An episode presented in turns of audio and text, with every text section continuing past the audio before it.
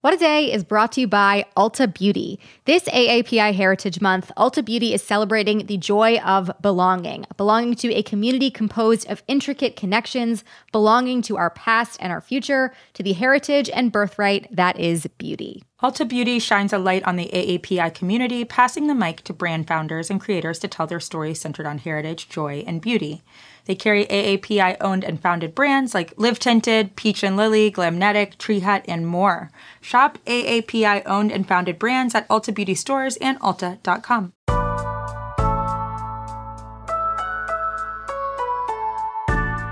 It's Tuesday, September 1st. I'm Gideon Resnick. And I'm Erin Ryan, in for Akilah Hughes, who comes back tomorrow. And this is What a Day, where we are asking Dunkin' Donuts again to sponsor us in honor of the Massachusetts primary today. I'm sorry, I am from a Caribou Coffee household and I cannot read the script that was given to me. Unfortunately, it looks like uh, I'll be handling the rest of the show today, so, um, you know, send your complaints elsewhere.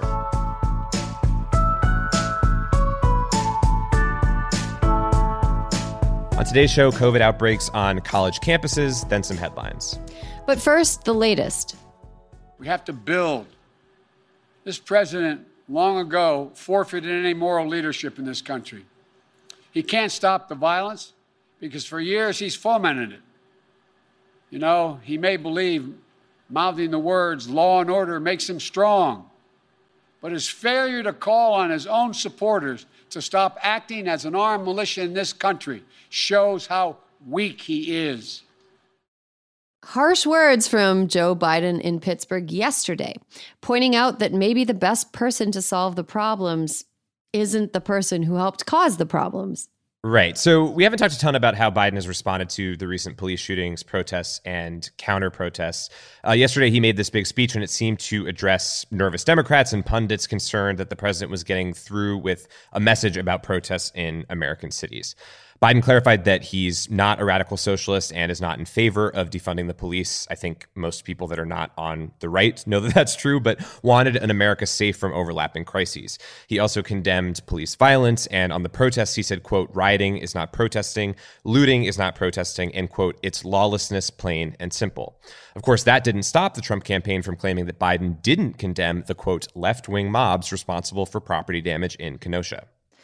Just a quick reminder two human beings are dead and two more were shot, and none of the perpetrators of that violence against human beings were, quote, left wing mobs.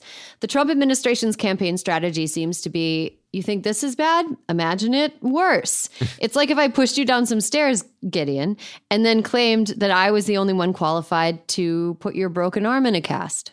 You've done it before, and I'm afraid you will again, quite frankly. But, Erin, there's been a lot of rhetoric from these campaigns and from other elected officials about our broken system that we live in. But let's actually talk about what, if anything, is being done right now. It's mostly just talk for now. President Trump still plans to visit Kenosha, Wisconsin today against state and local government wishes. If he does follow through on this talk with an action, it'll be one that is almost guaranteed to make things more difficult for a grieving city and state. Also in Wisconsin, in terms of lack of action, the Republican controlled state legislature finally gathered for a session on police reform yesterday at the urging of the Democratic governor. It lasted mere seconds before it was adjourned, so a standstill in my home state and embarrassing place to be from, Wisconsin, at the moment. Mm. But, Erin, let's check in on a state that doesn't have to deal with a Republican legislature. You'd think there would be more success reining in dangerous policing practices there, but not necessarily. Even in democratically controlled Woketopia of California, It's a fight. Yesterday was the final day of the state's legislative session, and as we go to record, no meaningful police reform legislation has passed. One of the bills that could potentially come up in the final wee hours would create a process for stripping badges from police officers with records of serious misconduct so they can't hop from department to department after wrongdoing. California is one of a handful of states that does not have a law like that on the books. Activists are pushing for that bill, but police unions have objections to it. And for what it's worth, police unions contribute thousands of dollars to state lawmakers in California, including Democratic ones. Earlier this year, we saw a few progressive state officials start to reject that money amid the protests, but it's far from a trend right now. That's right. And somewhat less surprising is the lack of success that is on the federal level at the moment. This summer, the House of Representatives passed a bill that would have, among other things, ended qualified immunity for police officers.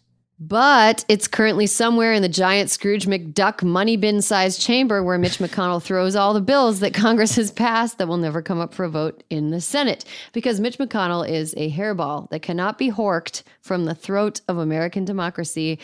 Sorry, that's gross, but I, I wrote that during a hairball horking of a cat. Uh, plus, even if the feds did pass something meaningful, there's no way Trump would sign it because, like Kellyanne Conway said, first and last time I will quote Kellyanne Conway the more unrest in America, the better Trump feels his chances are of winning reelection.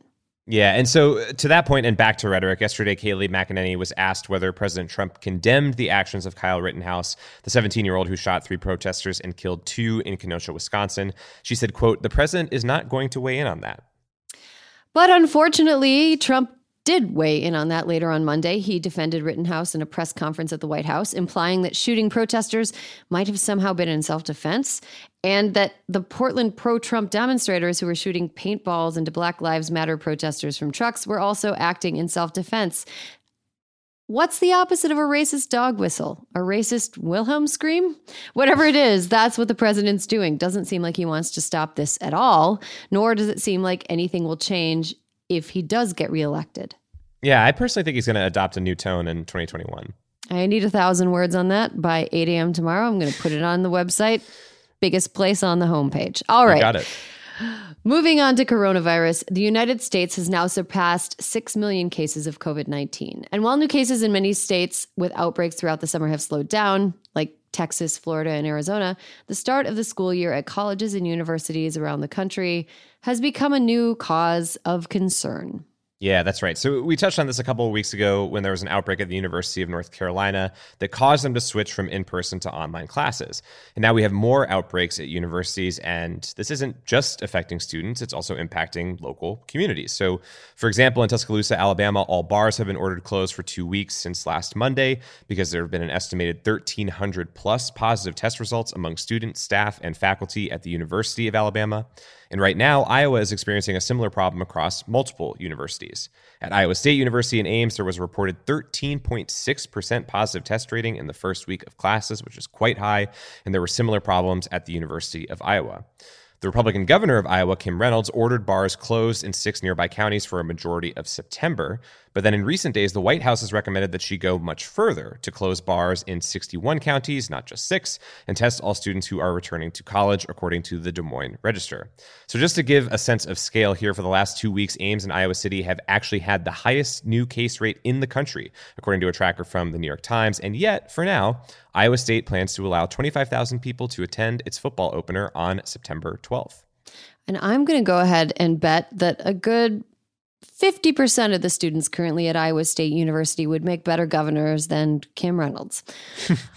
also, when these cases get identified, what is the protocol in terms of keeping students there? It seems like potentially bad news to send them home and just seed outbreaks everywhere. Oh yeah, yeah, for sure. And that's a topic of conversation at the moment with some public health officials coming to that conclusion that you're mentioning that it's better to keep the students who test positive on campus, i.e. avoid sparking an outbreak in their hometowns and also making it easier to isolate, test and trace their contacts. According to Bloomberg, schools like UNC, East Carolina University and Towson University in Maryland have already sent students home for remote learning following outbreaks on their campuses. But in New York, the current plan is that colleges would switch to online learning for two weeks if there is an outbreak, but students would stay exactly where they are. Notre Dame, which is in Indiana, has done something similar and actually is planning to restart classes this week following some cases there. So, as an alum of uh, Notre Dame, I'm just going to say that the group text this week has been really lit up with comparisons between the administration and a baby deer on roller skates. They are Good. not handling it well. It is not going well in South Bend, Indiana, unfortunately. So that's a window into where things stand on cases in the country. But let's get into a little bit more on testing, vaccines, and the White House response. Yeah, so what we're seeing now is a race against time from a lot of companies that are trying to increase the options available in the country as these schools restart and flu season approaches. So that means everything from amping up production of rapid antigen tests that don't have to go to a lab, and even some that could detect COVID and flu all in one. Abbott got emergency use authorization from the FDA last week for a test that costs just $5, is about the size of a credit card, and returns results in about 15 minutes. They're hoping to have 50 million of them in October, which would be about the double the amount of tests conducted in July, per the Wall Street Journal. Then on the vaccine front, FDA Commissioner Stephen Hahn recently raised the possibility of granting an emergency use authorization to a vaccine before phase three trials are done if that is safe to do so, a considerably large if there. This comes amid criticism of China and Russia for pursuing similar approaches, and on top of concerns about Trump potentially politicizing this entire process, and also not helping Trump's credibility or his administration's at the moment. There was a report from the Washington Post about a new pandemic advisor named Scott Atlas, who has reportedly been pushing a controversial herd immunity approach to the pandemic. Now, it doesn't seem like there's a level of concreteness to any such plan like that at the moment something that was brought up. We don't really know if it's actually going to be a thing, but Sweden pursued something similar that didn't help it avoid the worst of COVID's impact on people's lives and the economy. So we'll keep track of all of this in the coming days, but that is the latest for now.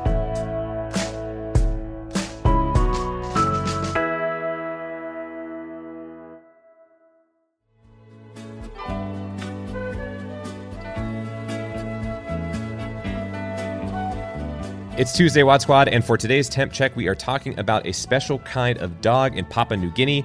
It's called the Highland Wild Dog and also the New Guinea Singing Dog because it sounds like this.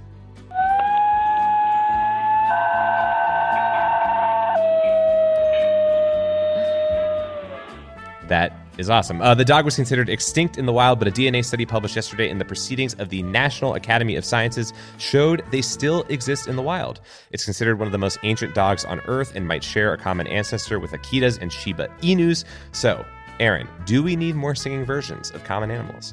Uh, Gideon, that is an inside boy question because I grew up in a rural area and I can tell you that most animals that live outside are yelling constantly. There's mm so many singing animals. I and, and I'm I would never interfere with the singing animals that currently exist. I think the hummingbirds that come to my feeders sounding like deranged robots that are horny for sugar water, that's fine. It's disruptive to me, but it's fine. Um, but you know, you go into the wild, like bears make a crazy sound, foxes have their own little sound. You know, coyotes have their own sound because they're oh, yeah. in the city that we both live. Um, yeah, every animal can sing if you just give it a microphone and a panel of three judges. Yeah, it's true. They just need a little bit of pressure from, you know, like a nice judge, uh, a mean British one, and then, you know, another that is sort of uh, just along for the ride. I think that it, eh, all of them will, will find what's theirs, you know. Wait, Gideon, do you have a dog? I do not have a dog. I wish I had okay. a dog. If you could have a dog, what kind of dog would you want to get? A singing one or a different kind? It would definitely sing. Um, it would definitely do many sorts of tricks and talents. I think that this would be the the the dog that I would have would be a show off that would make the other neighbor dogs feel less than adequate about their particular talents and really just try to you know push them to do more whether that's shot put um, you know trigonometry uh, advanced calculus any any number of things. Like mm-hmm. essentially what i want to do is use it as a vector to uh, show off the dog's awesomeness. And just like that we have checked our temps. Uh, stay safe and we will check in with you all again tomorrow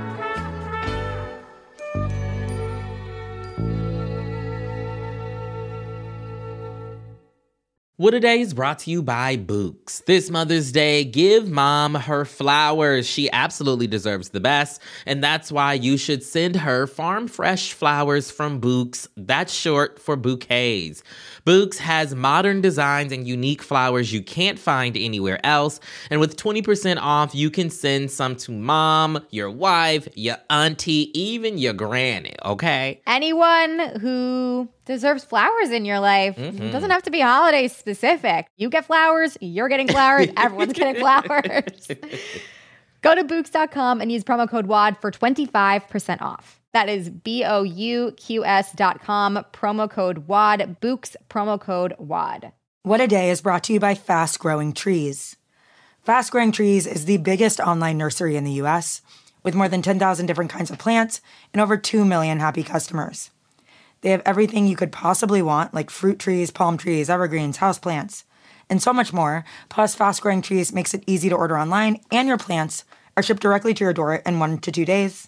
And along with their 30 day Alive and Thrive guarantee, they offer free plant consultation forever. We love fast growing trees here. I keep telling you that the mini plants that I've gotten from these folks are yet hanging on. Um, and that's not because I have a green thumb, okay? This spring, Fast Growing Trees, they have the best deals online, up to half off on select plants and other deals. And listeners to our show get an additional 15% off their first purchase when using the code WAD at checkout. That's an additional 15% off at fastgrowingtrees.com using the code WAD at checkout. Fastgrowingtrees.com, code WAD. Offer is valid for a limited time. Terms and conditions may apply. This show is sponsored by BetterHelp. Therapy is a safe space to get things off your chest and to work through whatever's weighing you down. If you're thinking of starting therapy, give BetterHelp a try. It's entirely online and designed to be convenient, flexible, and suited to your schedule. Just fill out a brief questionnaire to get matched with a licensed therapist and switch therapists anytime for no additional charge therapy is great for you know you know that thing that just is like sitting on your shoulder you can't get over it and you just sometimes need somebody to talk through it with? Therapy can be helpful for that you all okay? You got to get it off your chest you know? And you can do that with betterhelp. So visit betterhelp.com slash wad today to get 10% off your first month. That's 10% off your first month at betterhelp h-e-l-p dot com slash wad Let's wrap up with some headlines. Headlines. New York City will pay $5.9 million to the family of a transgender woman who died in Rikers Island jail last year. The settlement is still being finalized, but it will be the largest ever paid over an inmate's death in a New York City jail. Last June, 27 year old Layleen Polanco died in solitary confinement after having an epileptic seizure. Later reports revealed officers failed to conduct frequent checks on Polanco as were required due to her history of seizures.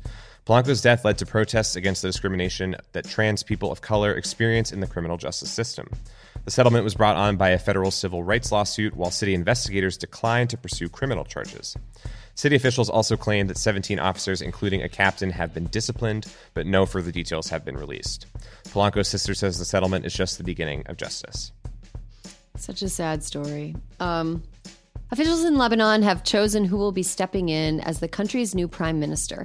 Little known diplomat Mustafa Adib was chosen by an influential group of Lebanese prime ministers and designated on Monday. The appointment comes less than a month after the explosion in Beirut that killed over 180 people and displaced hundreds of thousands more. Since then, protesters have been holding frequent demonstrations to demand an overhaul of what they saw as a corrupt and negligent government. That led to the resignation of outgoing PM Hassan Diab. In an attempt to not repeat what happened in Beirut, officials in Senegal have ordered the removal of over 3,000 tons of ammonium nitrate from their capital. What was it doing there? Don't store that in your capital. That seems like a bad idea. That's a little over the amount that triggered the blast in Beirut. Yeah, yikes. Uh, India now has the world's fastest growing coronavirus outbreak, announcing more than 75,000 new cases a day for the past five days each. The spike in reported cases is partly due to more testing, along with loosening lockdown restrictions. India's government enforced a strict lockdown from late March to late May, but it's been significantly relaxed. Rollbacks were made as recently as this weekend when India said it would allow everything to open except schools, cinemas, swimming pools, and international flights. The reopening is driven by economic pressure. India's economy contracted by almost 24% in the first quarter of this year, and while most white collar workers were able to keep their jobs through the lockdown, hundreds of millions of poor laborers were left without income and made vulnerable to starvation. In Europe, Spain is at the head of the pandemic's second wave with the most new cases on the continent. An enthusiastic return to nightlife and group activities following lockdown helped fuel the spread. Trump and his allies are using a controversial campaign strategy called fixing it in post. Little uh, showbiz jargon for you. They mm. uploaded at least three Twitter videos over the last two days that used dishonest video editing to take shots at Joe Biden. The first was from House Minority Whip Steve Scalise, who should know better. He posted an edited interview that made it seem like healthcare activist Ady Barkan asked Biden if he'd defund the police and got an affirmative response. Barkan has ALS and communicates using a computerized voice, making it possible for a team of amoral video ghouls to swap out his words. As cool as it would be to hear Joe endorse defunding police departments, he made it clear in the same interview that he wouldn't do that. The second manipulated clip was posted by Trump's deputy chief of staff and Gen Xer memer Dan Scavino, also crazy eyed man, and it showed Biden appearing to fall asleep in an interview. This one used footage from a seven year old interview of Calypso legend Harry Belafonte. Hmm. By the way, if you're trying to make people defect from Joe, a bad argument to make is that he's too damn chill to be president. The campaign account Trump's War Room also posted a three second Biden speech clip out of context and got hit with a manipulated media disclaimer. These people are pushing the field of special effects forward at a rate not seen since Avatar. Gideon, how long ago did you buy your Avatar 2 tickets and how excited are you to see that movie when it comes out in 20 years? Uh, I got it the second that they were announced, and I have literally counted down every single day. Starring Joe Biden. Avatar 2 starring Joe Biden. Yes, it's going to be uh, quite the banger. And those are the headlines. Quick announcement before we go today is National Poll Worker Recruitment Day. And of all the fake holidays to exist, this might be one of the most important. When polling places don't have enough poll workers, those polling places close, which leaves voters with less options and leaves many people unheard.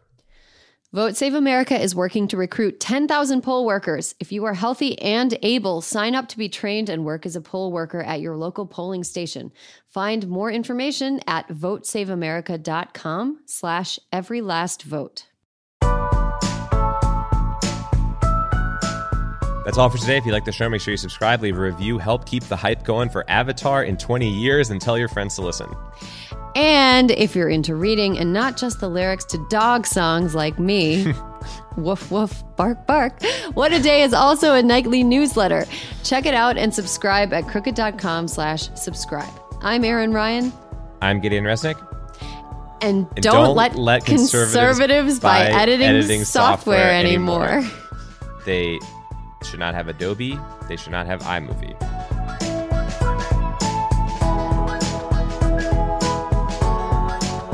What a Day is a Crooked Media production. It's recorded and mixed by Charlotte Landes. Sonia Tun is our assistant producer. Our head writer is Jon Milstein, and our senior producer is Katie Long. Our theme music is by Colin Gilliard and Kashaka.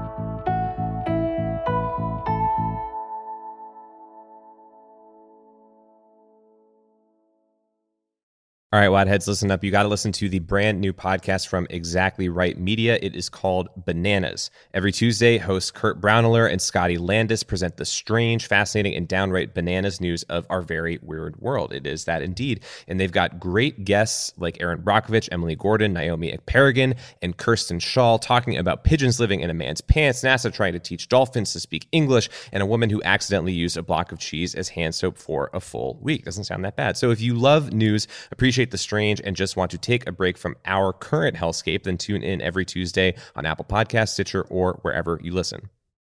As a chef and a restaurant owner, I'm as meticulous about my cookware as I am about my ingredients. That's why I love Made in Cookware. Each pan they make isn't just designed to perform, it's crafted to last. As a mom, I love that I can trust Made in. It's made from the world's finest materials, so I can feel good about what I'm feeding my family.